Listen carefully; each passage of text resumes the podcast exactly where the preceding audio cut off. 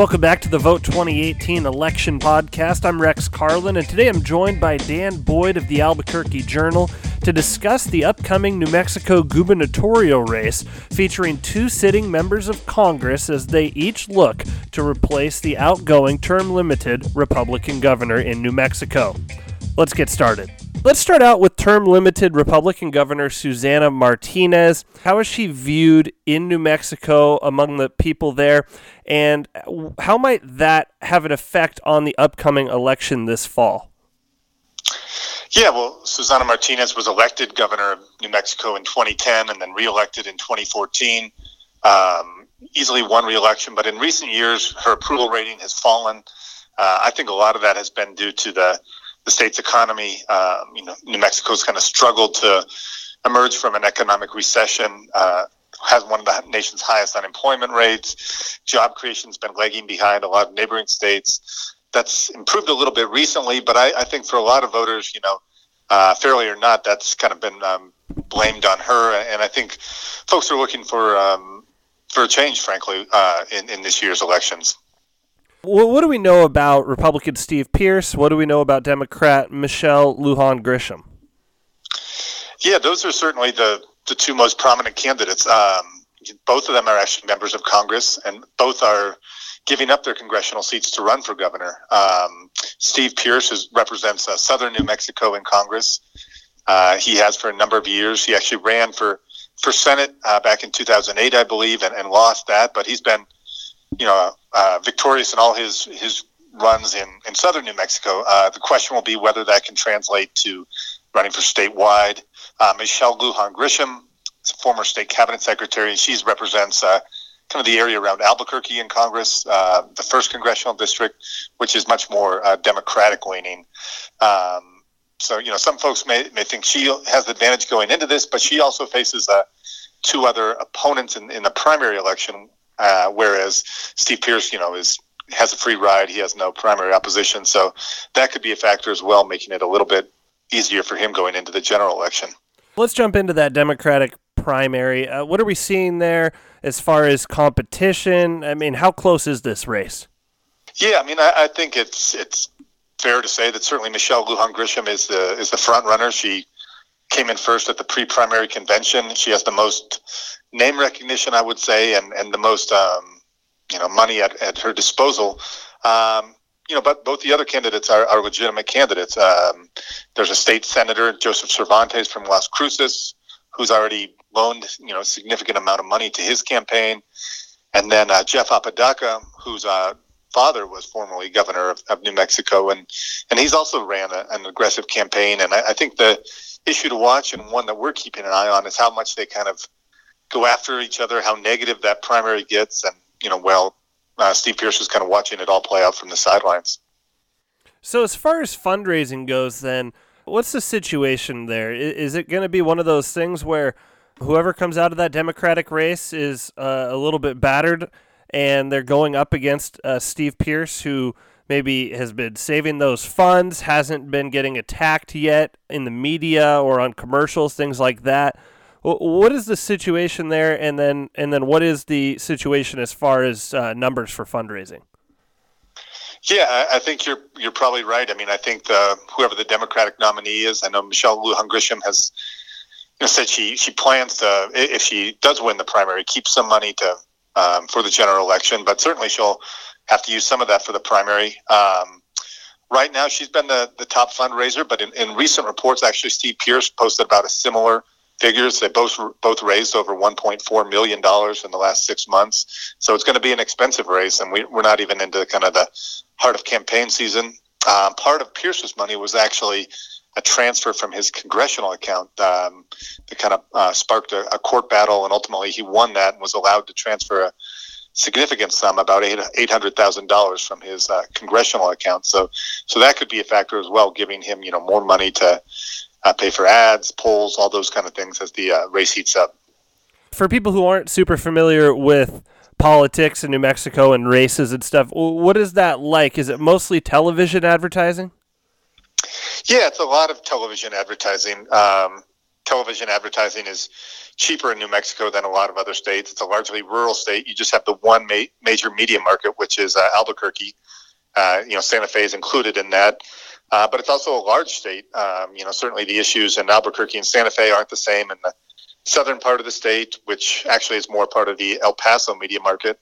Um, you know, or some of the more eastern parts of the state, which have you know a lot of similarities with Texas, actually, in a reliance on oil and gas. So it's a, uh, I think it's a challenging state in that regard because the population is spread out, and, and there is only a few real major population centers.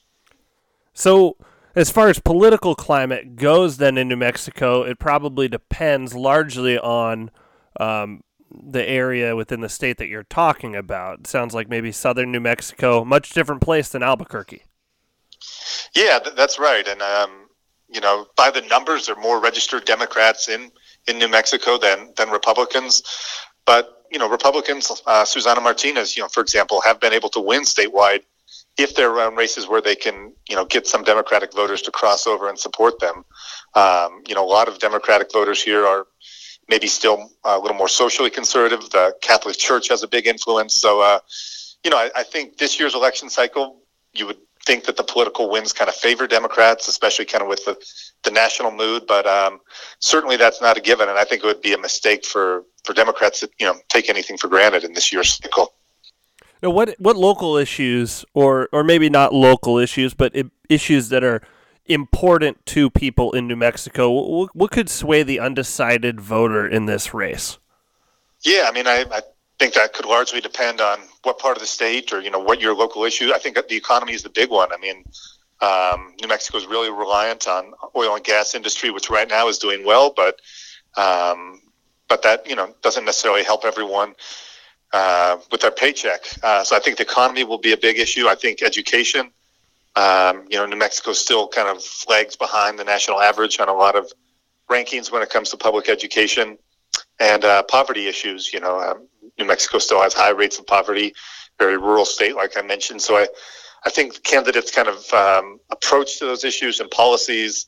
I mean, I think there's going to be a if it does end up being Steve Pearson, Michelle Lujan, Lujan Grisham, you'll see a big uh, difference on their approach to a lot of those. Be it you know minimum wage, uh, be it using kind of state funds for early childhood education, uh, things along those lines let's turn to a little bit of the elephant in the room here, probably for for every major race this fall. The President Trump factor. What it, what are the favorability ratings? What what do people in New Mexico think of President Trump? Republicans are, are some of them doubling down on their support? Is he losing support there? And how might that swing things? And then for Steve Pearce, is he a far right candidate? Is he a moderate Republican? What are we looking at there? Yeah, no, that's an interesting dynamic. I mean, I, I certainly would not describe New Mexico as kind of Trump country. I mean, certainly there are uh, avid Trump supporters here, but by and large, uh, you know, I think he's his favorability ratings, you know, aren't aren't as high here. Um, you know, Susana Martinez, the current governor, has kind of kept kept a little bit of a distance from. Uh, from Trump during the 2016 campaign. Steve Pearce has actually, um, you know, attended the Trump rally and has been a, you know, been closer to him and, and not afraid to kind of acknowledge that. Um, so that'll be interesting to see how that plays out. Um, you know, I, I, think Pearce has also said that he doesn't agree with some of Trump's rhetoric um, about the border and things like that, which you know, obviously, New Mexico, one of four states that does have a border with Mexico, that'll be a significant issue. But I'd expect to see kind of Democrats, um, you know, raise that issue, um, hammer on that issue uh, about Trump and his support, and um, I think that that could be a factor in, in the governor's race and also legislative races. Um, you know, there's a lot kind of at stake in those kind of down ballot races as well. When we talk about the border wall and Trump's plan for that and things like that, what what is the view of people living down there by the border. Have you guys heard from those people at all? And and what? How could that potentially sway something? Are are people on you know Pearce's side on Trump's side there about increased protections? What are we seeing there? Yeah, you know, I'm I'm in Santa Fe, so I'm you know four or five hours away from the border here. So I personally myself haven't spoke with a lot of kind of residents right along there, but I know some of my colleagues who have reported on that Um, I think a lot of them are, you know, skeptical of, of the this border wall or fence or whatever you want to call it. I mean, I, there's a lot of commerce between New Mexico and Mexico, legitimate commerce, uh, and I think there is some concern about impacts on that. Um, I think there's concern from some environmental groups about you know impacts on wildlife and things like that. I, I do think, frankly, um, there are probably some folks as well who agree with the president that maybe there does need to be a little more security along the border. Um, Governor Martinez has said she will send some National Guard troops down there. Um, you know, but I, I, think by and large, um, you know, kind of the sentiment that I hear most from New Mexicans is, is that you know it's not really necessary or that it's not going to really be an effective uh, tool the way the president has described it. Back to the general, what what would it take for a Republican to to win the governor's race here? What would it take for Steve Pearce to win? What does a Republican need to do in a statewide race in New Mexico to win? So in, New Mexico, if you're Republican and you want to win a statewide race, uh, like the governor's office, you you got to you got to do well in in Albuquerque, or at least decently well, and in northern New Mexico, which is a Democratic stronghold. Um, you can't just you know win those Republican areas because, frankly, by the numbers, you know that's that's not enough. Um, so he's going to have to kind of come into Democratic territory and at least hold his own there. Um, I think you know if you know, it, it, may be a long shot, but you know, but Republicans have done it before. Um, Susana Martinez, as I mentioned, was governor for eight years. Before her was Bill Richardson, a Democrat, but then his predecessor was Gary Johnson, another Republican. So uh, New Mexicans have shown a willingness to vote for Republicans for that office if you can get out, get your message across, and um, you know win over some of those undecided or maybe conservative Democratic voters.